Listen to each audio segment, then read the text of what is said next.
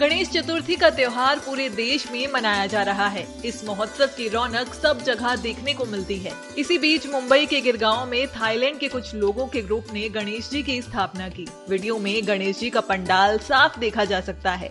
इतना ही नहीं, थाईलैंड के दो लोग गणेश जी की स्थापना करने के साथ साथ गणेश आरती करते हुए भी नज़र आए। आप भी सुनिए गणेश आरती। सती मारू Murati, Tere Wajere, Tere Wajere Waje Manga Murati, Galache Mate Mana Kamana Uti, Tere